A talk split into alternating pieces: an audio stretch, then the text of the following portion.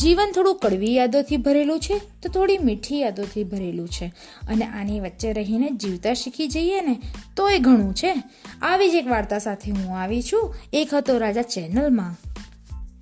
એક પટેલ સર હતા, જે ગણિત વિશે ખૂબ જ સારી રીતે સમજાવતા હતા. દરેક જે વિદ્યાર્થીઓ હતા ને, એમને દરેકે દરેક દાખલો એટલો સરળ થઈ જતો કે એ લોકો એટલા ઉત્સાહથી એ ગણતા ને કે એમને એ પિરિયડમાં ખૂબ મજા આવતી.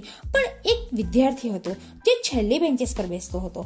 અને એને છે ને જોઈને સરને એમ થતું કે છોકરાને ખ્યાલ નહીં આવતો હોય. આ હંમેશા ઉદાસ અને શાંત અને ઉત્સાહ વગરનો બેસી રહે છે. એને કોઈ તકલીફ હોવી જોઈએ. નહીં તો છોકરો આવી રીતે બેસી ના રહે. એટલે પછી એને બોલાવ્યો અને પૂછ્યું કે રોહિત બેટા તને શું સમજમાં નથી આવતું? કોઈ દાખલામાં તકલીફ પડે છે કે તને કંઈ ના આવડતું હોય તો તું મને કહે.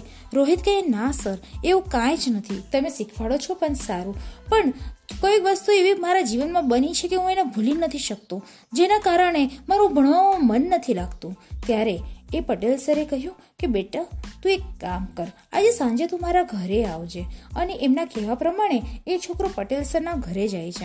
અને જ્યારે જાય છે ને, ત્યારે સર એને આવકાર આપે છે અને પ્રેમથી બેસાડે છે સોફા પર અને કહે છે, બેટા, તું બેસ, હું હમણાં આવું છું. અને પછી તો સર પોતાના રસોડામાં જઈ અને એક લીંબુ પાણીનો ગ્લાસ લઈને આવે છે અને જ્યારે લીંબુ શરબત આપે છે અને આપતા કહે છે કે, બેટા, તું શાંતિથી પહેલાં આને પી લે, પછી આપણે વાત કરીએ.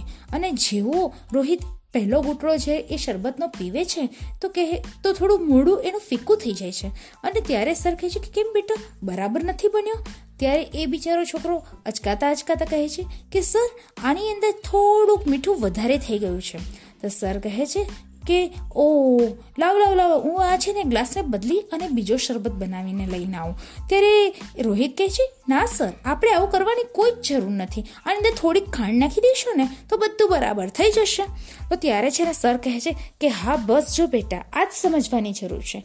તારા જીવનમાં જે ખારાશ આવી ગઈ છે ને, એને થોડી મીઠી યાદોથી, થોડા ઉત્સાહથી, એની જો એક થોડીક તું એકદમ આમ સરસ રીતે જો મીઠાશ ભેળવી દઈશ ને, તો તારી જિંદગી ખૂબ જ સરસ થઈ જશે અને પછી જિંદગી જીવા જેવી થઈ જશે.